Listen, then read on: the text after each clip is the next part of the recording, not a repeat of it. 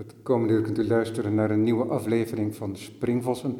Vandaag ben ik de gast bij het Rijksmuseum. Tegenover mij zit Frits Scholten. Frits Scholten is senior conservator beeldhouwkunst. We spraken elkaar al een paar keer over een paar hele mooie voorwerpen. En soms ook een reeks voorwerpen uit de collectie.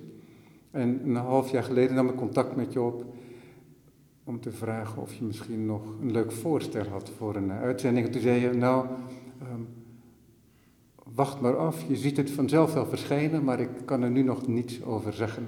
Nou, inmiddels is het al wereldkundig gemaakt, een, een beeld, een uh, houten beeld van Klaus Sluter. Klaus Sluter, ja, die ben ik wel eens tegengekomen in mijn uh, Johannes Huizinga en ook in mijn Gombrich overzichtsboek, de, de The Story of Art. Maar veel wist ik er eigenlijk niet van. En ik kon ook niet zoveel beelden oproepen, behalve dan het beeldje wat bij Gombrich staat. En dat is nog een, eigenlijk een restant van een volledig werk. Mm -hmm. Maar dat is wel verbonden met het beeld dat nu is aangeschaft. Ja, dat kan je wel zeggen. Um, al, al, was het alleen maar omdat het stilistisch natuurlijk heel dicht bij elkaar zat het beeld dat we nu hebben uh, verworven en waar ik een half jaar geleden nog niks over kon zeggen, dat is een, uh, een kruisiging. Um, nou weet ik niet met zekerheid welk beeld bij Gombrich staat afgebeeld, maar ik vermoed dat het een pleurant is. Een van de... Nee, nee, het is dat de basis ah, ja, met, ja, met de, de, twee, de, met de zogenaamde, twee profeten. Ja, de zogenaamde Mozesput, ja. uh, die in uh, de buurt van Dijon staat, in Chamol. Uh, en dat is eigenlijk een enorme, het is geen beeldje, het is een enorm stuk. Het is een bijna vier meter hoog voetstuk voor een kruisigingsscène. En daar zit ook het verband met um, het beeld dat wij verworven hebben. Dat is ook een kruisiging, die, zoals die op, op dat voetstuk heeft gestaan. alleen daar is hij weg. In de Franse Revolutie is die verdwenen en het voetstuk is blijven staan en ontleent nu zijn naam aan het feit dat Mozes met een aantal andere profeten, maar Mozes heel prominent op dat, uh, op dat voetstuk staat, levensgroot. Dus de put van Mozes, het staat in een bassin, want het was oorspronkelijk ook een soort uh, ja, fonteinachtige constructie of een waterconstructie waar je water kon drinken. Het stond midden in een kloosterhof, Karthuizer klooster, Chamol. Uh, waar in, in, uh, in, in het hart van, van Bourgondië een klooster dat gesticht was door de hertog van Bourgondië, ja. Philips de Stoute. Ja. ja, want er is een duidelijk verband tussen dat Bourgondische rijk en uh, hof, wordt eigenlijk altijd gezegd, en Klaus Luther. Klaus Luther is geboren hier om de hoek, in Haarlem. Klopt, ja. Maar dat is iets 1360. wat... Zo ongeveer. We weten zijn nee. exacte geboortedatum niet, maar um, en ook heel lang wisten we niet dat hij uit Haarlem kwam. Dat is op zichzelf een heel interessant verhaal, omdat er heel erg veel aan hem is getrokken uh, na zijn dood. Over herkomst en Precies. dat mensen heel graag, en dat gebeurt vaak met bekende personen uit de geschiedenis, ja. dat ze hem eigen willen maken. Ja. Klopt, en dat is met Sluter ook gebeurd. En dat is eigenlijk ook waarschijnlijk wel een van de redenen dat de gemiddelde Nederlander deze naam niet meteen kent. Uh, het is inderdaad, uh, zoals je net al zei, een grote naam in de kunstgeschiedenis. Hij komt in de handboeken van Gombrich en an andere mensen voor. Um, maar hij heeft in Nederland geen sporen nagelaten. Hij is uit Haarlem weggegaan, heeft zijn carrière gemaakt in Bourgondië, in dienst van de hertog van Bourgondië. Daar zijn zijn grote werken gemaakt en daar zijn er nog steeds drie over. En dat um, zit, dus je moet al toevallig op vakantie in Bourgondië zijn geweest om uh, hem te kennen, ongeveer. Ja, ja. maar het, het, is ook wel mooi, dat, want hij reist dan volgens mij richting wat wij dan België noemen nu, hè, Brussel. Klopt, en, ja. Um, en de, op het moment dat hij daar naartoe reist, begin, halverwege de jaren tachtig van die 14e eeuw, begint ook wat wij nu als dat um, Bourgondië um, benoemen, um, waarbij ook de Nederlanden via uh, huwelijkspolitiek ja. en uh, andere machinaties daarbij horen. En de eigenaardigheid daarvan is, is dat je die Bourgondische landen hebt, daar in Frankrijk, En dan heb je een stukje gebied van de Franse koning. Ja. Dat is zijn neef volgens mij, of misschien zelfs zijn, Zijn broer. broer, zijn het huis van Valois. Ja. En, ja, en dan beginnen, begint er een soort lappendeken aan eh, gebiedjes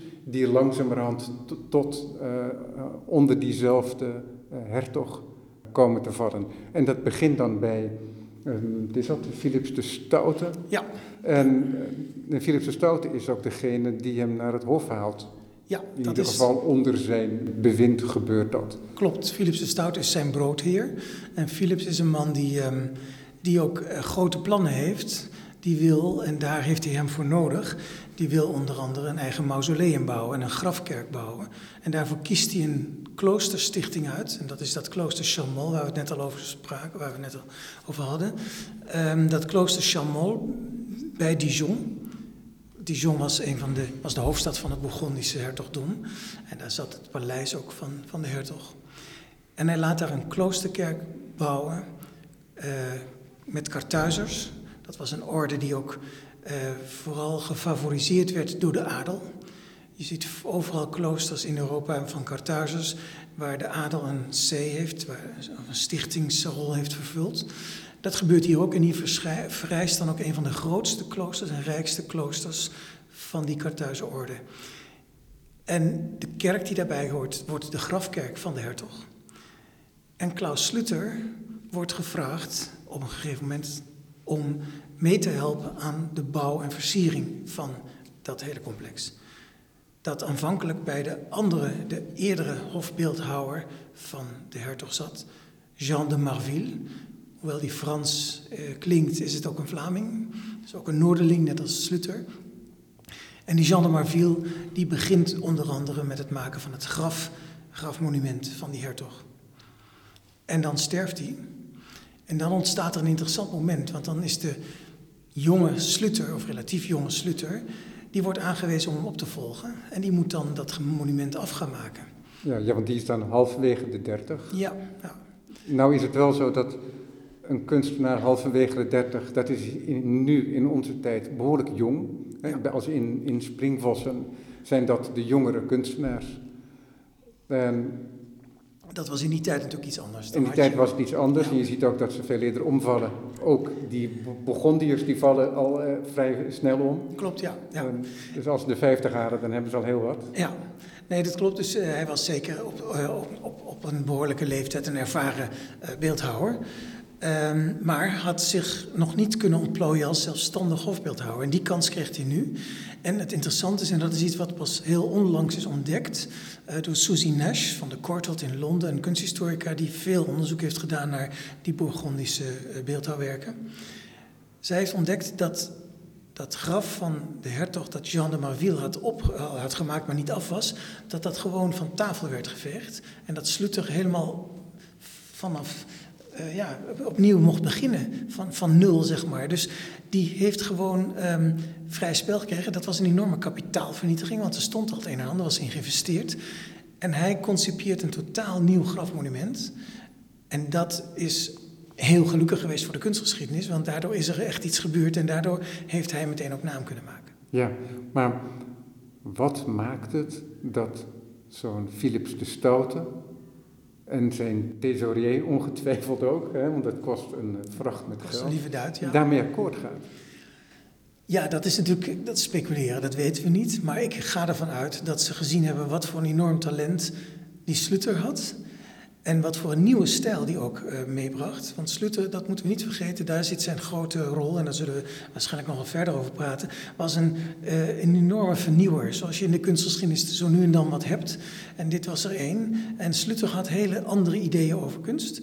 Veel realistischer, veel natuurlijker. En ehm, ik vermoed dat hij de hertog heeft weten om te praten met een totaal nieuw plan. Ja, want wat door de kunstgeschiedenis heen zien, overal, is dat huwelijk tussen kunst en macht. En dat de kunstenaar blij is omdat hij, de kunstenaar, grote dingen kan uitvoeren. Die in hoog aanzien staan en over het algemeen goed betaald worden, ongetwijfeld voor eh, de meest uitmuntenden. Maar dat de, laten we zeggen, de politieke kant dat ook kan gebruiken als er een nieuwe stijl ingevoerd wordt. Dat, dat kan ook een markering zijn van een bepaald bewind. En soms is dat iets voor binnen het hof, wordt iets anders gebruikt dan buiten het hof, wat in Italië wel mhm. hier en daar plaatsvond. Dus dat is in, in die zin ook niet ongebruikelijk. Dus in die speculaties zou dit ook een rol kunnen spelen. Ja, dat denk ik wel. Ik denk dat je er helemaal gelijk in hebt. Je moet je voorstellen dat dat hof van die Bourgondische hertog, van die Philipse Stoute, dat was niet zomaar een hof. Dat was een van de plekken op dat moment in Europa waar echt cultuur gemaakt werd en de, de toon werd gezet voor cultuur. En we noemden het al even, hij is de broer van de Franse koning. Parijs was ook zo'n plek. En er was nog een derde plek in Frankrijk en dat was Berry. De Duc de Berry, die we kennen waarschijnlijk allemaal wel van het beroemde handschrift, Les. Van de gebroeders van, van Limburg. Gebroeders van Limburg uit Nijmegen, ook Noorderlingen. Dat, um, die zat dus in, in Bourges, dus in midden-Frankrijk. Dus je had eigenlijk drie broers die samen een, ook wel een soort competitief mecenaat hadden. Die elkaar eh, de loef af wilden steken als het ging om, om kunst. En elkaar ook vaak geschenken stuurden. Want er was een heel levendig, uh, levendige uitwisseling van, van geschenken.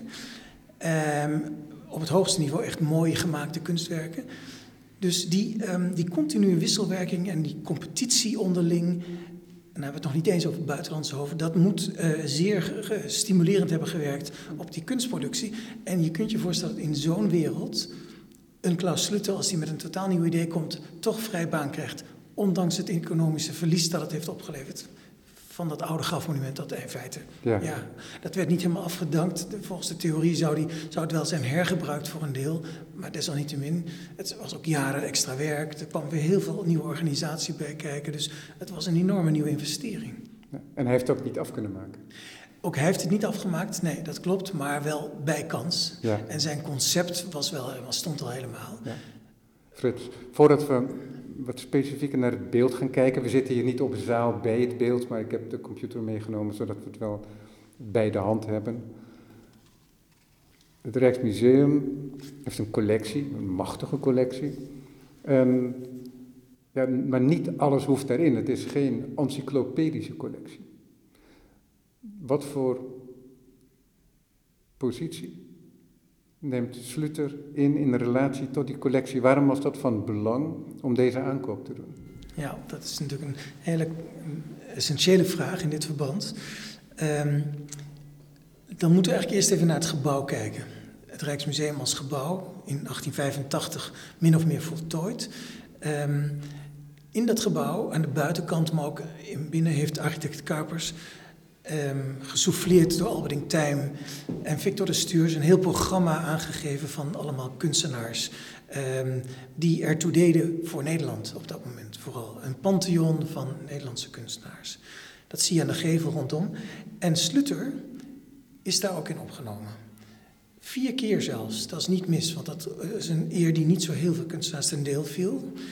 En hij heeft, um, hij heeft een glas in loodraam gekregen op de voorhal. Hij zit in de eregalerij in de beschildering als een uh, ja, verpersoonlijking van de beeldhouwkunst.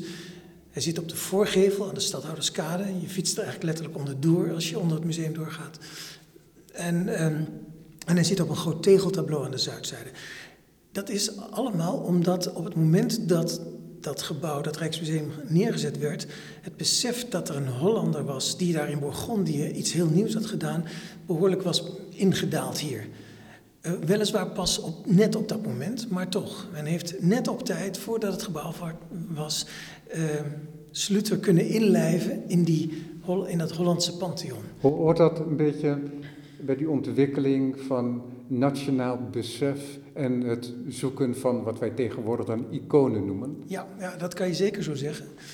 Um, in dit geval is wel pikant, want eigenlijk hebben wij natuurlijk niet zo heel veel beeldhouwers van, zeker niet van naam en zeker ook niet die zoveel betekend hebben in de kunstgeschiedenis. Um, en toen dat glas in loodraam werd gemaakt, was aanvankelijk voorzien dat Michelangelo daar een rol zou krijgen. Maar dat was natuurlijk eigenlijk een vervelende uitzondering. Was een Italiaan en eigenlijk ook geen middeleeuwen, maar een renaissance man. En toen kwam ineens het bekende boek van Het Land van Rembrandt van Conrad Busquenuet uit. Busquenuet zat in Parijs. In 1883 werd het gepubliceerd. En hij wijdt vrij veel pagina's aan Sluter. Want hij kende vanuit de Franse kunstgeschiedenis en literatuur de meeste dingen over Sluter. En in de rekeningen van het Bourgondisch Hof, die goed bestudeerd waren, stond dat Sluter uit Holland kwam. Nou, dat heeft hij uitgebreid overgenomen in het land van Rembrandt. 1883, twee jaar voor de opening van het museum, hebben de heren die hier de dienst uitmaakten dat gelezen en gedacht, die pakken we erbij. We zijn goed gedekt, want die man in Parijs, die Busquenuetti, is ook goed geïnformeerd. Dus Sluter kreeg een ereplek zonder dat hij eigenlijk verder in de collectie van het Rijksmuseum vertegenwoordigd was. Maar ze kenden wel die grote werken die, in, uh, die we al even noemden, die Mozesput en er zijn nog wat werken, dat graf, in, uh, in Dijon. En toen hebben ze hem zo ehm, ruim bemeten op, dat, op die gevel en aan de binnenkant van het museum gezet, dat eigenlijk het enige wat nog ontbrak was een echt werk van hem. En ze hadden natuurlijk wel stille hoop dat dat ook nog een keer zou komen. Dat duurde nog wel lang. Uiteindelijk in 1939 kreeg de toenmalige directeur Schmid Degener een tip en toen werd hem gezegd: er komen twee pleurants op de markt. Pleurants, dat zijn kleine beeldjes die op dat graf van de hertog van Bourgondië hadden gestaan. Je moet je voorstellen dat rond de tombe een hele stoet van kleine marmer- en albasten figuren uh, liep. Een soort rouwstoet. Van zo'n 40 centimeter hoog, ja, zoiets, ja, allemaal in lange gewaden en rouwkleden, rouwkappen op. En die stoet, een heel realistisch uh, soort processie, een rouwprocessie die, uh, die, die, ja, dat was een, fundamenteel deel van het graf. Maar er waren er diverse van gejat tijdens de Franse Revolutie. En twee ervan waren terechtgekomen in een Amerikaanse verzameling. En die zou worden verkocht in 1939. En Schmid Degener, en daar kom ik zo op terug, die was zeer uh, geïnteresseerd in Sluter. En die zei, die moeten we hebben. En die heeft meteen alles op alles gezet. En hij had de tijd niet echt mee, want het was crisis nog. De oorlogsdreiging. De wereld was al behoorlijk in beroering. Hij zette alles in om die beeldjes te kopen. En dat lukte niet. Hij, het, het, het, wil gewoon niet. Hij krijgt de vereniging Rembrandt mee, hij krijgt allerlei particulieren mee. Er wordt een enorme fondsenactie opgesteld. Maar het benodigde bedrag lukt hem niet te krijgen. En er speelt ook mee dat een van, de, een van de geldschieters had een hele slimme constructie bedacht. Die zei: ik, ik betaal, ik leg zoveel geld in, maar dan wil ik een van die twee beeldjes zelf hebben. En dan krijg je het later wel als ik doodga. Maar dat was iets te lastig allemaal. Kortom, hij kon die dingen niet kopen. En dat was zo'n frustratie en die is altijd blijven hangen. Dus eigenlijk nou, meer dan ongeveer anderhalve eeuw na de bouw van het museum hebben we pas iets kunnen inlossen van die enorme... Een geërfd ja, verlangen. Ja, zo, ja, dat zeg je heel mooi. Dat is het inderdaad, ja. En dat geërfde verlangen hebben we dus nu met, dat, uh, met dit beeld kunnen, uh, ver, uh, ja, kunnen inlossen of beantwoorden. En ik vergeet daar iets bij te zeggen, want dat is wel belangrijk voor het begrip. Diezelfde Schmid Degener, die directeur in de jaren 20 en 30, dat was de man die um, alle gipsafgietsels uit het Rijksmuseum verwijderde. Want dat was geen echte kunst, dat was reproductiekunst, dat vond hij niks. Het moest pure kunst zijn. Maar hij maakte één uitzondering. Hij kocht zelfs een groot gipsafgietsel van de Mozesput, zo'n ding van vier meter hoog, zette dat op de voorhal van het Rijksmuseum, in de, rechtstreeks in de as met de nachtwacht. En dat had een betekenis voor hem, een heel programmatische betekenis. Want hij zag in Sluter en de Mozesput het begin van Hollandse kunst. Die zou culmineren in de nachtwacht. Daar had hij ook over gepubliceerd, al heel vroeg. Hij had zelf in Parijs gestudeerd. Daar in de Gazette des Beaux-Arts een artikel aan gewijd. Waarbij Van Eyck de tussenfiguur was, de gebroeders Van Eyck. Dus het ging via Sluter en Van Eyck door naar Holland en naar, naar Rembrandt. Dus voor hem was het fundamenteel om Sluter te hebben. En toen dat niet lukte, in 39 en 40, ja, toen bleef dat gat achter. Dat is nooit meer goed gemaakt, tot dan vorig jaar ons een beeld werd aangeboden waarvan bleek dat het Sluter was. Ja, want dat is ook nog een heel verhaal natuurlijk, maar daar komen we natuurlijk wel op. Want ik vind het heel leuk ook om nu naar het beeld te gaan kijken. Ja. We kijken naar een houten beeld.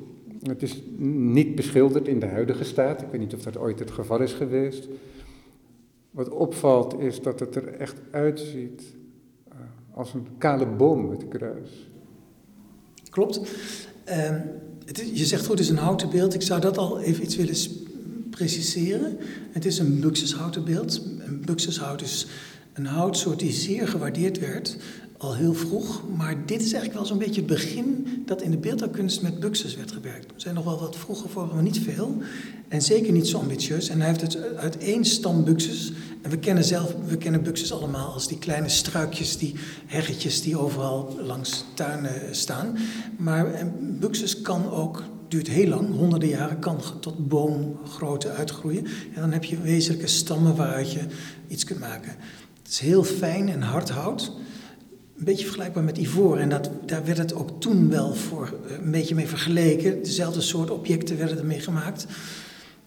En Klaus Sluter, die maakt hier uit één stam buxushout van ongeveer 60 centimeter hoog een kruisigingsscène een, een, een klein landschapje zou je kunnen zeggen, waar een boom in groeit in het midden.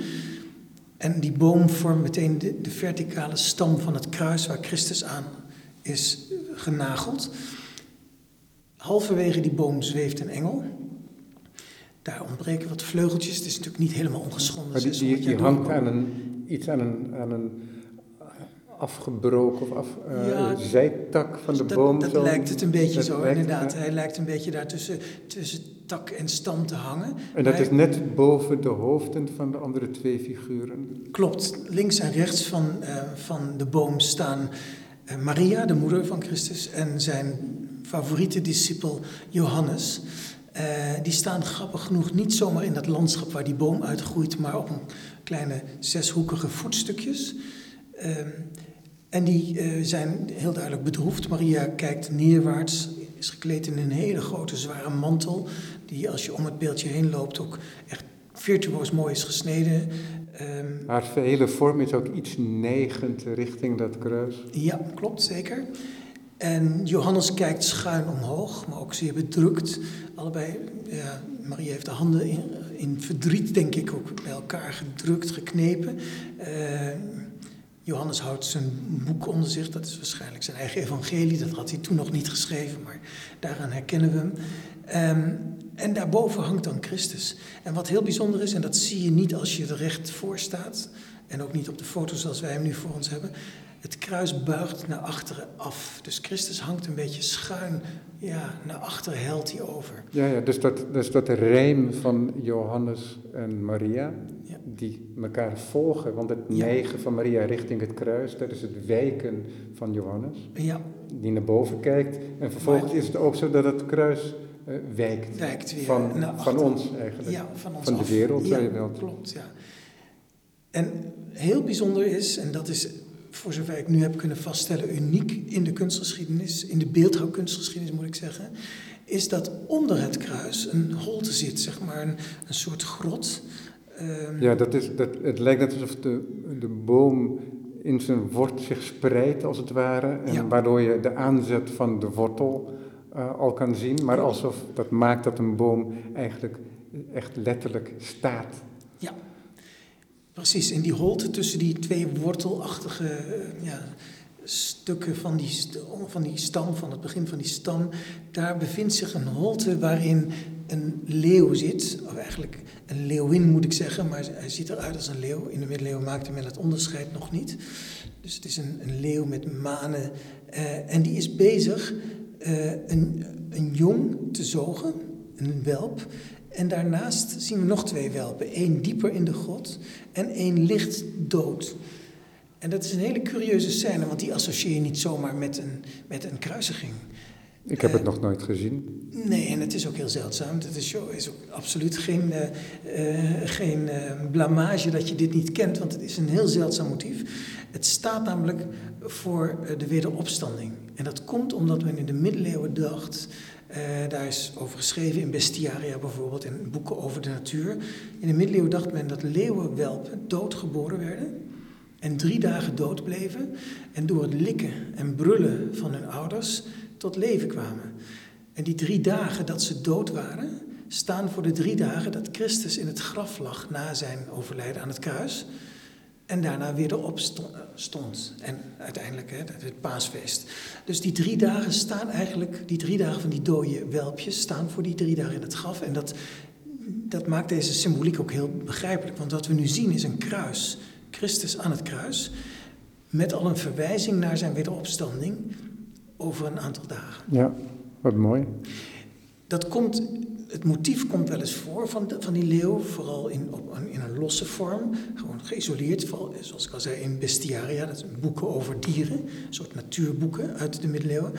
Maar uh, in combinatie met een kruisiging ben ik tot dusver maar twee voorbeelden tegengekomen. En die zijn allebei geschilderd. Eén in een, in een uh, manuscript uit de 14e eeuw en één in een klein, op een klein olieverfschilderijtje uit ongeveer dezelfde tijd als dit kruis, rond 1400. En verder nergens. En in de beeldkunst überhaupt niet. Dus het is een heel zeldzaam motief. En dat is ook een van die sleutels waarmee wij uh, nu denken dat we met een werk van Slutter te, te maken hebben. Niet zomaar met een, een, willekeurige beeldhouwer die misschien ook die stijl goed imiteerde. Ja, en die bijvoorbeeld navolgt. En, ja. Want wat we tegenwoordig wel eens vergeten is dat er van die vaste motieven altijd ja. uh, werden gemaakt, in ieder geval in die religieuze uh, beelden. En ja, die motieven die waren eigenlijk hetzelfde. En heel langzaam kwam daar verandering in. Ja. Sneller hier dan in het oosten, maar toch waren er bepaalde zaken waar je moest houden.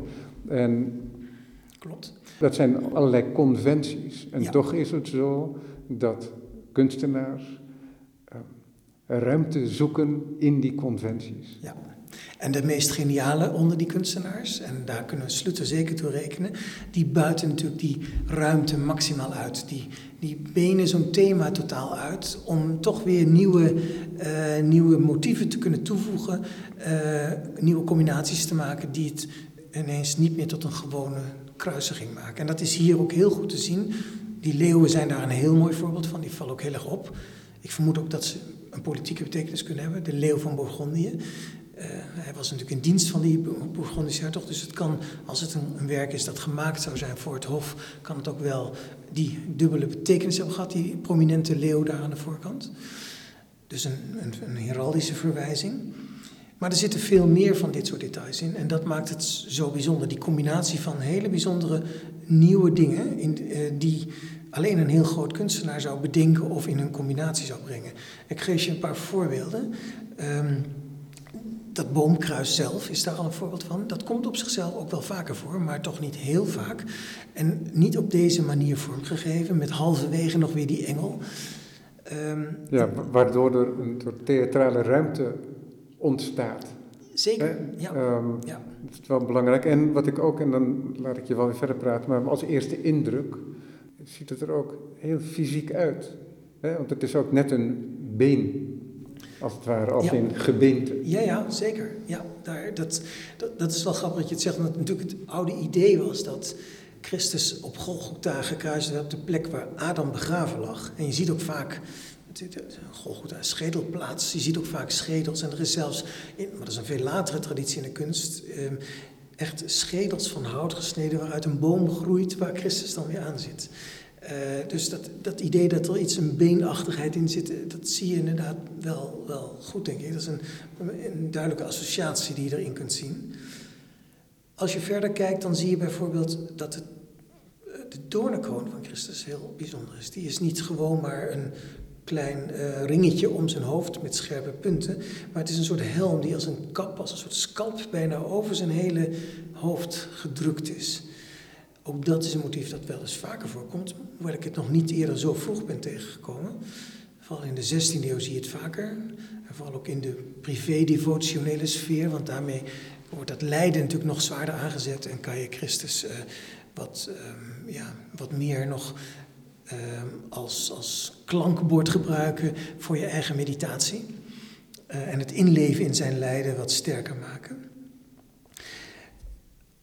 Er is ook een, een heel ander motief, dat, is, dat valt vooral pas op als je echt eromheen loopt. Dat is namelijk dat aan, de onderrand, rondom de voet waarop het stuk staat, en het staat eigenlijk op een kleine geprofileerde voet, die um, zevenhoekig is, een beetje rare vorm heeft ook. Daar kunnen we zo nog wel iets over zeggen.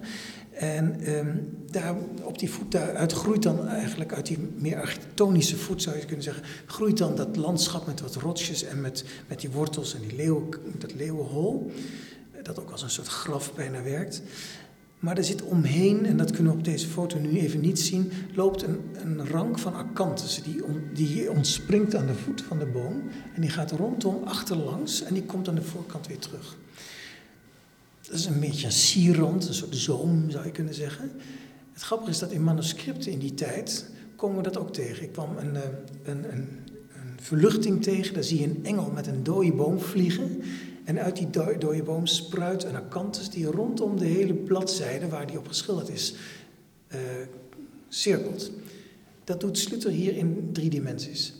Dus hij gebruikt allerlei nieuwe dingen, inventies, niet altijd van hemzelf misschien, maar hij zet ze opnieuw in, uh, in een combinatie van, uh, die, die totaal, totaal nieuw is eigenlijk. En die in feite alleen een oud thema, zo'n kruisiging, een heel nieuw aanzien gaat geven. Is bekend in welk atelier Sluter is opgegroeid? Nee, dat is het ingewikkelde. Dat is sowieso het ingewikkelde met deze man, met die Sluter. Je zei het al in het begin even, hij is via, via Brussel naar het zuiden gereisd, naar Bourgondië. Hij komt dus uit Haarlem. Je mag aannemen dat hij misschien een lokaal is opgeleid in Haarlem Misschien wel bij de, bij de bouw van de Sint-Bavo, want er eh, werd toen nog vrij veel gebouwd aan, aan de kerk. Um, misschien is hij met een rondreizende groep eh, steenhouwers, want vaak werden teams die reisden van stad naar stad. En werkte daar een tijdje, is hij in het zuiden beland. En als we hem dan tegenkomen, dat is dan zo in 1379, 78, dan is hij dus in Brussel ingeschreven in het steen. Houwersgilden, maar daar resulteerden ook de beeldhouwers onder. En als je de lijst van namen waar zijn naam bij staat, en daar, staat ook, daar is voor het eerst bijgeschreven dat hij uit Haarlem komt, daarom weten we dat. Um, als je die lijst ziet, dan zie je ook allemaal namen van andere beeldhouwers die hij later meeneemt in zijn team in Bourgondië. Dus we moeten eigenlijk daaruit wel afleiden dat hij in Brussel behoorlijk geworteld was. En zijn... als, als jonge man nog? Ja, ja, zeker. Maar daar heeft hij, denk ik, eh, daar heeft hij zich gevormd, artistiek.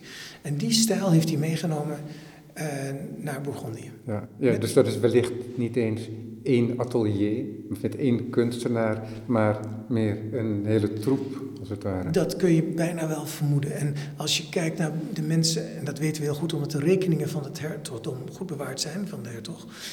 Um, als je kijkt hoe in Dijon dat werk ging toen hij daar zijn atelier had, daar zitten dus allemaal mensen weer uit, Vlaanderen, uit Brussel, maar ook uit Haarlem. Hij heeft ook een neef die daar werkt, Klaus van de Werve of de Werve. En allemaal, het is allemaal heel goed geadministreerd. Dus we weten ook, die heeft een engel gemaakt, die heeft een, een profeet gehakt. Alles onder zijn leiding. Maar het was gewoon een heel bedrijfje dat daar in één stijl, zijn stijl, werkte. Dat maakt het ook tegelijkertijd zo lastig om iets toe te schrijven. Want je kunt niet zomaar zeggen, dit is Sluter. Wij zeggen nu, dit is Sluter wat we hier hebben gekocht. En van, van sommige dingen is dat ontegenzeggelijk zo, omdat de beschrijvingen in de rekeningen voor de materialen en misschien ook de toewijzing voor een hoeveelheid beelden, dat dat bijna volledig um, um, vast te stellen is, met de zekerheid. Ja. Maar we hebben nu te maken met een kleiner object. Hoe groot is het beeld? Het is bijna 60 centimeter hoog. Ja. Wat wel opvallend is trouwens, even tussendoor nog, is dat, zoals ik hem nu uitgesneden heb, op het scherm zien we alleen het onderste deel. Ja. En dan zie je eigenlijk al een volledige scène op zich, die op zich al volstaat, waarbij de leeuwen, de leeuw met welpen mhm. en uh, de twee figuren, Maria en Johannes, en die engel die daar zo bovenuit komt, een, samen een hele mooie ovaal vormen. Ja. En dus in zichzelf besloten zijn. Maar dan zie je nog inderdaad die stam doortrekken. En dus je ziet in die zin ook dat de Christusfiguur op een bepaalde manier. Um, ja, Stijgt. Al, al, ja, precies. Ja. Dus hij is niet heel direct verbonden met het aardse, wat je toch vaak ook ziet, dat de men bijna de voeten aan kan raken. Ja, ja, ja, ja, ja zeker. Nee, dat dus dat is, een hele duidelijke, heel, duidelijke keuze. Ja, het is heel ingenieus gemaakt. Ja. Um, maar zo'n 60 centimeter hoog, dus dat is niet heel erg groot. Het is een rank beeld. Dus je kunt je op zich er al over verbazen dat het beeld nog bestaat. Ja, dat is ook dat heel bijzonder. al die tijd heeft doorstaan. Ja. Dat klopt. Eh, dat, is, dat heeft waarschijnlijk te maken, maar dat weten we niet helemaal zeker uiteraard, omdat de, de voorgeschiedenis nog maar heel fragmentarisch bekend is.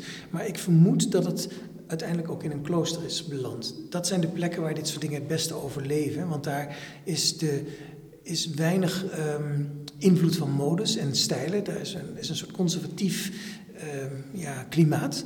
Dus je ziet dat heel vaak decennia lang, om niet te zeggen eeuwenlang, stukken gewoon in functie blijven en gekoesterd blijven in een beschermde omgeving van een klooster. Dat zou een verklaring kunnen zijn. Ja, en dat je niet, zoals met de Vermeer die van de week werd gepresenteerd, dat er opeens weer het Cupido-schilderij, hè, uh, het schilderij in het schilderij terechtkomt, wat een Cupido-schilderij, wat ook in andere schilderijen van Vermeer voorkomt, maar dat kennelijk overgeschilderd blijft door een ander. Nee, dus dat, nee, dat, dat heb je niet. En dus in dit geval vermoed ik inderdaad dat, uh, dat het dus in zo'n beschermde omgeving heel lang heeft gezeten. Uh, wat we weten van de herkomst is dat het dan in 1868, misschien al een paar jaar eerder, 65, 66, in Keulen moet zijn geweest. En dat is een heel interessante plek, want Keulen was in die tijd rond de Dom, die voor een deel herbouwd werd in die jaren. Er was ook veel discussie over. In Keulen had je echt een klimaat van mensen die in middeleeuwse kunst geïnteresseerd waren. Verzamelaars, kunsthistorici. Maar dat was overal wel toch een beetje. Ook in het, in het eclecticisme, waar het gebouw waar we hier op uitkijken, het Rijksmuseum, toch ook blijk van geeft. Nou ja, dat, proberen, dat, heeft Kuipers wel geprobeerd, maar dat, dat was niet helemaal uh, de bedoeling. Nee, maar, uh, maar toch, goed, maar toch kun je zien ja. dat, dat mensen weer ge geïnteresseerd waren. Maar Keulen was dat echt, in, ook in Europees verband. Je had een paar van die plekken waar heel erg Specifiek. die middeleeuwen aanbeden werd. Dat was een soort, en daar zat echt een hele sterke kliek van verzamelaars en kunsthistorici. Die rond die dom, die dat promoten. Maar dat was wat puristischer. Ja, dat zeker. Dat is waar. Ja, dat is waar. En één man daar, die heeft het waarschijnlijk in bezit gehad. En dat was een zekere meneer Bok, een kanunik. Um, maar ook een kunsthistoricus die zich met die middeleeuwen bezighield. Hij, had een, hij was volgens geïnteresseerd in textiel. Hij had ook de bijnaam in het Duits Scherenbok, scharenbok. Hij knipte namelijk textiel die hij kocht uit kloosters en uit kerken, vaak in tweeën of in drieën. En dan verkocht hij zo'n fragment aan een museum, bijvoorbeeld in Londen of in Parijs. Hij reisde ook geregeld en hij had dus zo, zo'n handeltje erbij dat is, dat is hem natuurlijk nu wel eens verweten, maar we moeten ook niet vergeten dat in die tijd wat anders lag. En tegelijkertijd ook dat hij door dit werk een enorme betekenis heeft gehad voor de bestudering van middeleeuwse kunst. Dat hij dit heeft gehad, dat weten we, of dat denken we, omdat hij um, een neogotische beeldsnijder, een jonge vent van in het begin twintig, onder zijn hoede had, onder zijn vleugels had. En die heeft een exacte kopie van ons beeld gemaakt in 1868. En dat is verkocht aan het South Kensington Museum, het tegenwoordige Victoria and Albert Museum in Londen. Als kopie, gewoon niet, niet om de boel te beduvelen, maar gewoon als kopie. En dat is daar nog steeds. Um, en deze jongen, die werkte voor die Bok. Dus het is waarschijnlijk dat Bok een beeld uit zijn eigen collectie heeft gebruikt. En er is nog een aanwijzing voor, want Bok sterft eind van de 19e eeuw. En voordat dat gebeurt, laat hij zijn hele verzameling beelden aan het museum in Aken, het Surmont Museum. Dat is allemaal gefotografeerd op dat moment en gedocumenteerd. En daar zit dit beeld dat niet. Dat was voorlijk. Dat was best voorlijk, ja, dat was best voorlijk, klopt. In die catalogus met al die foto's zit ons beeld niet. Dat moet toen al uit zijn collectie zijn verdwenen. Maar er zit een ander beeld in. Ook een neogotisch beeld, niet zo virtuoos gesneden. En daar zit weer zo'n leeuw in een hol onder een kruis. Geen Jozef en Maria, geloof ik, maar alleen het kruis. Nou, twee van dit soort, van dit soort beelden met een leeuw onder het kruis, zo'n zeldzaam dat wijst erop dat hij dat in zijn bezit moet hebben gehad. Dat kan haast niet anders. En wat er daarna mee gebeurd is, weten we niet precies. We weten dat het opduikt in de jaren 20 van de 20ste eeuw in, um, in Gotha en Erfurt, dus in Thüringen in Duitsland. En het zou maar zo kunnen zijn, maar dat is nog lang niet zeker, dat het verkocht is door Bok aan een verzamelaar in die wereld rond het museum in Gotha. En dat was een, provinciestadje, maar het museum had grote aanzien. Dat was ook een hertog van Gotha, Saxe-Gotha, die dat daar bestierde. En die had een hele grote vriendenkring van kunstliefhebbers om zich heen. We moeten niet vergeten dat Prins Albert van Engeland ook een telg uit het Gotha-huis was. Dus ze hadden meteen het Engelse Koningshuis als vriend, bij wijze van spreken, van het museum. Uh, dus dat was wel een Europees netwerk van adel waar ze in. En, en, en verzamelaars van prominente verzamelaars. Het zou kunnen zijn dat ons beeld via Bok uit Keulen naar dat wereldje in Gotha is gegaan. En wordt het dan ook al vermeld als een beeld van Sluter? Nee. Het wordt, uh, de kopie, dat is het enige wat we weten, de kopie die naar het Victoria en Albert Museum is verkocht, wordt verkocht als een Duits beeld. Moet ik wel meteen bij zeggen dat, hoewel die, klein, die beeldsnijder een heel goede kopie heeft gemaakt, hij twee dingen heeft veranderd. Om het wat Duitser, of beter nog, wat Keulser te maken. Hij laat namelijk, hij voegt een tweede engel toe. En die engel heeft echt een gezicht zoals middeleeuwse beelden uit Keulen eruit zien. Uh, heel bolle toet. En hij maakt van het kruis een gaffelkruis. Dus eigenlijk zo'n kruis in een, in een Y-vorm. En dat komt omdat er in Keulen een van de beroemdste kruisen van die vorm, het wordt ook vaak pestkruisen genoemd, uh, hing in een kerk, in de St. Maria in Capitool. En hij heeft waarschijnlijk zijn kopie net een wat kulser kleurtje willen geven. Een soort couleur lokaal eraan willen hangen. Die het, um, dat is ja, nogal een ingreep. Ja, maar die vrijheid had hij kennelijk. Kennelijk, ja. En dus ik denk dat het idee wel bestond dat het Duits was op dat moment. Maar omdat we niet weten waar Bok het vandaan heeft, en Bok reisde wel veel, of had veel gereisd, het kan best zijn dat hij toch in Frankrijk heeft gevonden ergens. Dat weten we gewoon niet. Nee. Feit is dat de traditie van het buxushout aanvankelijk toch wel heel sterk vanuit Frankrijk, want daar kwam het materiaal ook vandaan. In, het groeide vooral in Picardie en, en Normandië. Dat daar dat ook een beetje is begonnen en langzaam ook wat meer naar het oosten is gegaan. Dus ja, het is niet helemaal zeker nog. Maar we vermoeden toch wel dat hij het dan ergens op een reis heeft, op de kop heeft getikt. Misschien bij een klooster heeft aangeklopt en gezegd: hey, dat koop ik ook wel even. En die kloosters waren vaak behoorlijk armlastig, daar moest geld bij. Dus die, die verkochten dan wel eens wat. Kijk, het beeld heeft natuurlijk ook al die tijd overleefd. Deels omdat het waarschijnlijk in een mooie beschermde omgeving de tijd heeft doorstaan. Maar vervolgens ook omdat de kwaliteit ervan werd erkend. Los van de associatie met uh, Sluter. Ja, dat denk ik wel. Dat denk ik zeker. Ja. Maar goed, dat weten we natuurlijk niet precies. Uh, want we Kijk, zijn tegenwoordig, tegenwoordig zouden we onderzoek kunnen doen naar de leeftijd van het hout en dergelijke. Dat is ja. intrusief, maar... Dat hebben we ook gedaan in dit geval ja. natuurlijk, omdat we wel heel zeker wilden zijn van onze zaak. Want je koopt ook niet iets uh, voor een klein beetje geld, het is een serieuze aankoop. Dus je moet echt de zaak... Dus wat we hebben gedaan is behalve dat hele kunsthistorische onderzoek... Um, ook kijken naar het materiaal. En daaruit is gebleken dat, dat kun je met um, koolstof 14 methode doen. Dan neem je een heel klein monster, dat is een heel klein met een soort tandartsboordje, boor je een heel klein stukje uit de onderkant. Dat wordt gemeet, door, doorgemeten en daaruit meet je in feite de leeftijd van het hout. Dus met verval, verval van koolstofatomen geloof ik? Daar heeft het mee te maken, ja. En daar meet je in feite, uh, je kunt het alleen met organisch materiaal doen, want die nemen... Uh, neemt een zekere straling op. En die stopt dat opnemen van die straling op het moment dat het organisch materiaal dood is. Dus toen de boom geveld werd, dat is het moment waarop de datering wordt vastgelegd, als het ware, bevroren. En dat, dat, in dit geval kwam daar een hele mooie datering uit, namelijk echt midden in de 14e eeuw. Dus vrij, je hebt een periode van ongeveer 70 jaar. Want zo preciezer kun je niet dateren. Maar, het is wel wat preciezer geworden de afgelopen jaren, had ik begrepen, met een nieuwe kalibreringsmethode. Dat klopt, alleen je kunt nog steeds dingen die. Hoe ouder iets is, hoe beter. Ja. Want de laatste 500 jaar zijn er veel meer atmosferische storingen geweest.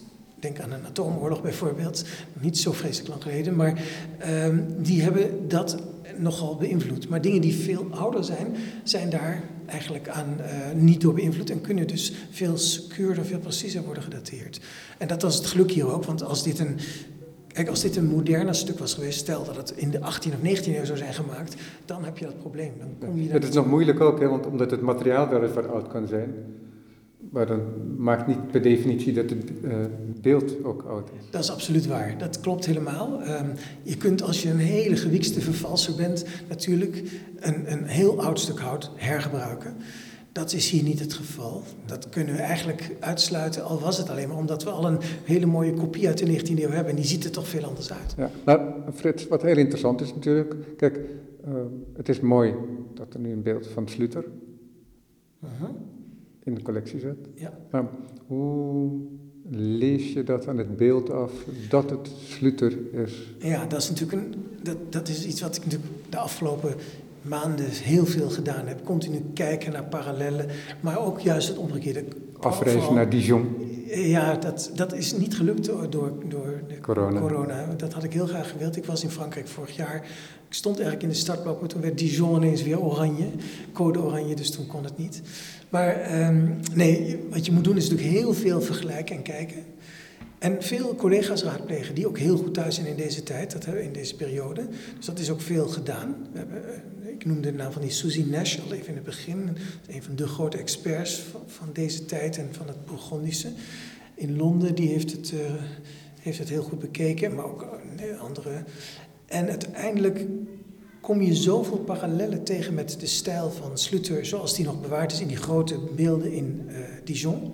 En is dat dan iconologisch of is dat uh, in stijl? Uh, nou, er is geen kruising van hem bewaard, dus je hebt geen iconografische parallellen. Het gaat echt dan letterlijk om stijl, maar gecombineerd met al die gekke iconografische motieven waar we het net al over hadden, kun je ook niet meer goed geloven dat een, een, navolger, want hij heeft natuurlijk best wel wat school gemaakt, ook niet zo heel veel trouwens, maar hij, um, je zou kunnen denken dat is iemand uit het atelier die is nog een tijdje doorgegaan in zijn stijl. Maar die, daarvan mag je eigenlijk aannemen, die zal niet zo'n ingenieus concept, zo'n vernieuwend concept maken. En wat we hier zien is een beeld dat speelt met naturalisme. En dat was de kracht van Slutter. Die was heel erg geïnteresseerd in een soort heel realistische weergave. Dat zie je in de plooien, zoals die vallen als echt zware stof. Dat zie je in de gelaatsuitdrukkingen. Dat zie in, die, in die late gotiek is dat nou heel, uh, heel statisch. Je zou negatief kunnen zeggen dat het schematisch en statisch is, maar het is ook statig. Dat is zeker. Iets, dat, is iets wat er, dat is iets wat er gezocht werd ook. En hij probeert daar los van te komen, kennelijk. Heel duidelijk, heel duidelijk. En hij is een van de eerste die dat echt doet. Uh, dat is één ding. En wat wel interessant is ook, vind ik, dat is genoeglijk bekend, maar ik moet het toch even opmerken, is dat dat overal gebeurt. dat gebeurt ook aan de andere kant van de Alpen. En, Grappig, ja, dat je dat zegt, want dat, dan praat je over de renaissance. Ja. Dat is waar. Ja, maar, het, wel, dat is, maar het gebeurt wel gescheiden. Het gebeurt, ja, nee, dat bedoel ik. Het interessante is, dat Sluter werd um, aan het eind van de 19e eeuw eigenlijk gezien als een beginpunt van een noordelijke renaissance. Zoals in het Italië, die echte renaissance zal ik hem maar even noemen. Het echte kijken naar de oudheid en, en, de, en de herleving daarvan. Uh, met mensen als een Donatello bijvoorbeeld, om een andere grote beeldhouwer te noemen. Een, een generatie later, denk ik. Nauwelijks, ja, ietsjes maar, halve misschien maar. Maar net, ja, ja. Maar je ziet dus dat op dat moment, um, je hebt helemaal gelijk, beeldhouwers dat doen, of kunstenaars dat doen in het algemeen. Wat interessant is dat het een beeldhouwer hier is, want veel van die vernieuwingen worden juist door de schilders gedaan. Schilderkunst is mobieler, dus de ideeën gaan ook sneller. En ateliers zijn mobieler, dus een kunstenaar die schildert kan makkelijker ideeën verplaatsen en, verspreiden dan een beeldhouwer. ja, in dit geval is het dus een beeldhouwer die daarin het voortouw neemt. En dan zie je pas dat de schilderkunst een kleine twintig jaar later dat gaat overnemen. Zelfs de gebroeders van Limburg, die dus we noemden ze al even uit Nijmegen, die voor de Duc de Berry hebben gewerkt, uh, die zitten nog helemaal vast in die late gotische stijl met die sierlijkheid en die elegantie, maar die hele geschematiseerde uh, vorm van, van uitbeelding. En Sluter gaat daar ineens dwars doorheen. Die maakt een vrij eh, door het rondom die tombe van de hertog bewegende processie van figuren. Ik kan me de triomf wel voorstellen van de hertog ten opzichte van zijn broer. Dat lijkt me evident. Die moet daar enorm, ja, die heeft daar enorm van genoten, dat zeker. Uh, en als je nou weer terugkomt naar ons beeld, dan zie je hier ook dat hij op allerlei manieren dat realisme erin brengt. De boom is al het mooiste voorbeeld. En ik zei in het begin al, die boom die helpt ook als naar achteren. Hoe kom je op het idee om een boom die nog krom trekt naar achteren? Uit het volgt de nerf nou, dat is dus niet zo. Want hij heeft hier, dat hebben we ook echt eh, onderzocht, onze meubelrestauratoren, die hebben dit beeldje natuurlijk uit en terug bekeken. En die zeggen, nee, dit is echt intentioneel. Dit is de, de beeldhouwer die dit bedacht heeft. Het is niet de vorm van de boom of van de stam waarin hij heeft gewerkt. Dus eh, er is iemand die continu bezig is te denken, hoe kan ik dit nog realistischer maken? Het grappige is dat, nu we het toch over een boom hebben, hij heeft ooit, dat is niet meer bewaard gebleven, maar hij heeft een boom gehakt, Slutter, in steen, levensgrote boom, met twee, met een herder en een herderin en schapen erbij, op de binnenplaats van een kasteel. Ja, dus hij heeft ook iets met die bomen gehad waarschijnlijk. Wat een fantastische gedachte. Ja. Kijk, dus het is een man die, en dat moeten we, dat moeten we echt voor ogen houden. En dus als je dit ziet ook, die op alle fronten steeds geprobeerd heeft een nieuwe grens eh, te leggen. En, um, en die grens lag in de richting van meer naturalisme, meer bij de werkelijkheid horend. Uh, en daarmee heeft hij school gemaakt. Dat deden ook de Italianen niet nog. Want als je kijkt naar het begin van de Renaissance, laten we zeggen het symbolische begin van de Renaissance in Italië, in Florence, rond het baptisterium van de, de, de, de doopkapel bij de Dom. Daar is die wedstrijd tussen Brunelleschi en Ghiberti, twee beeldhouwers die de portalen met al die reliefs... De bronzen deuren. Bronzen deuren. Ja, waarvan de kopieën nog steeds eh, buiten staan precies. in ieder geval. Nou, Ghiberti uh, uh, wint dat. Uh, maar als je kijkt naar die stijl van werken, dat, er zitten allerlei interessante ontledingen al in uit, uit de antieke. Maar het blijft nog heel erg wortelen in die late gotiek. Ja. En dat kost ook weer, uh, toch weer een halve generatie om daar helemaal uit los te komen. Sluter doet dat, ik wil niet zeggen op zijn eentje, hoewel het wel eens de schijn ervan heeft. Maar we weten te weinig van zijn achtergrond om dat te kunnen vaststellen. Maar hij, doet, hij heeft in ieder geval wel de meest radicale oplossingen steeds. Hij weet echt te breken met, die, met, dat, met dat gotisch, dat, dat oude, laat-gotische, of wat wij nu internationale gotiek noemen, verleden, die grote elegantie. En zet daar iets heel nieuws voor in de plaats. Ja, ja dat, is, dat zeg ik ook tegen hedendaagse kunstenaars. Um, dat het van buiten gezien de kunst altijd zo vanzelfsprekend lijkt. Ook in de ontwikkeling. En als je dan bij kijken, eigenlijk, we hebben altijd het overzicht. Ja. Maar de kunstenaar die moet ook daarin kijken waar nog niks is. En moet proberen weer iets te maken eh, wat nieuw is, maar tegelijkertijd ook oud. Want, het, want, als het niet iets van het oude had, dus niet iets van de bestaande conventies, als je volledig buiten de conventies valt, dan besta je niet. Nee. Want dan kan het niet erkend worden als werk. Klopt. En dat, is, dat, dat, moet je altijd weer, dat moet ik mij altijd weer realiseren, ook als ik naar dit soort beelden ja. kijk. Maar het kan natuurlijk ook eigenlijk nooit. Want je bent als kunstenaar ook gevormd door je omgeving en door Ja. je wereld. Dus je, kunt, je komt niet van Mars en, gaat hier iets maken. Je hebt toch die bagage. En het knappe is natuurlijk als je met die bagage, zonder daar eh, echt, zonder die te verloochenen, toch een hele nieuwe stap kunt zetten.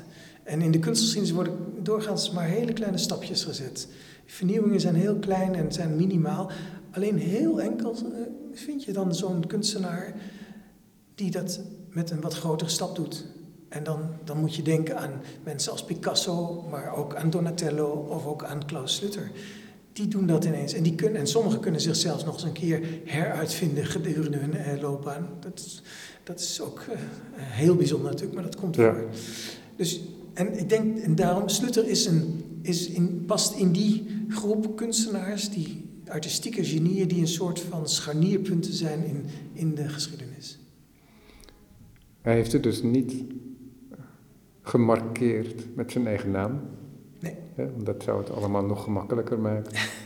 zou je denken. Ook verdachter. Maar, ja, maar, maar ook verdachter omdat het precies op dat kantelpunt zit, Ja. dat kunstenaars Ja. dat eh, wel of niet. Al ja, we weten dat van, eh, eh, Jan Van van Eyck Eyck iets- net iets daarna, ja. dat is een 20, 30 jaar later, Ja. die signeert. Maar dat is eigenlijk een van de eerste keren dat er een, dat een... Er zijn wel eerder kunstenaars die signeren, maar in de beeldenkunst komt dat nog niet veel voor. Ja. Eigenlijk niet. Je vindt het veel meer gek genoeg op, op meer technische dingen, zoals het gieten van een klok. Een klok heeft vaak al een signatuur, een bel, eh, of een kerkklok. Of Ja, kan van een- het atelier en ja, van de, nou, daar staat meester. er, mij heeft gegoten, Ja. meester Huppelepup. En dat, maar dat, Maar voor, maar voor jou is het natuurlijk ook een avontuur geweest. dit was een lang avontuur, want het stuk werd ons al in maart vorig jaar aangeboden. En de, de kunsthandelaar die het had, die wist wel dat hij het in, in Dijon moest plaatsen. Dus in die wereld van Sluter, maar daar bleef het bij. En ik kreeg het toen te zien op, op, op eh, een scherm van zijn laptop. En ik zei, nou, dat is een heel bijzonder beeld, dat mag je mij wel aanbieden als je dat wilt. Dat wil ik wel proberen bij het Rijksmuseum te laten landen. En toen heeft hij dat gedaan. Toen zei hij, ja, dat was echt begin van corona, hè, maart eh, vorig Was dat jaar. in Nederlandse handelaar? Nee, Duitse handelaar. Dat was in maart vorig jaar, net na de TEFAF, toen die coronapandemie uitbrak.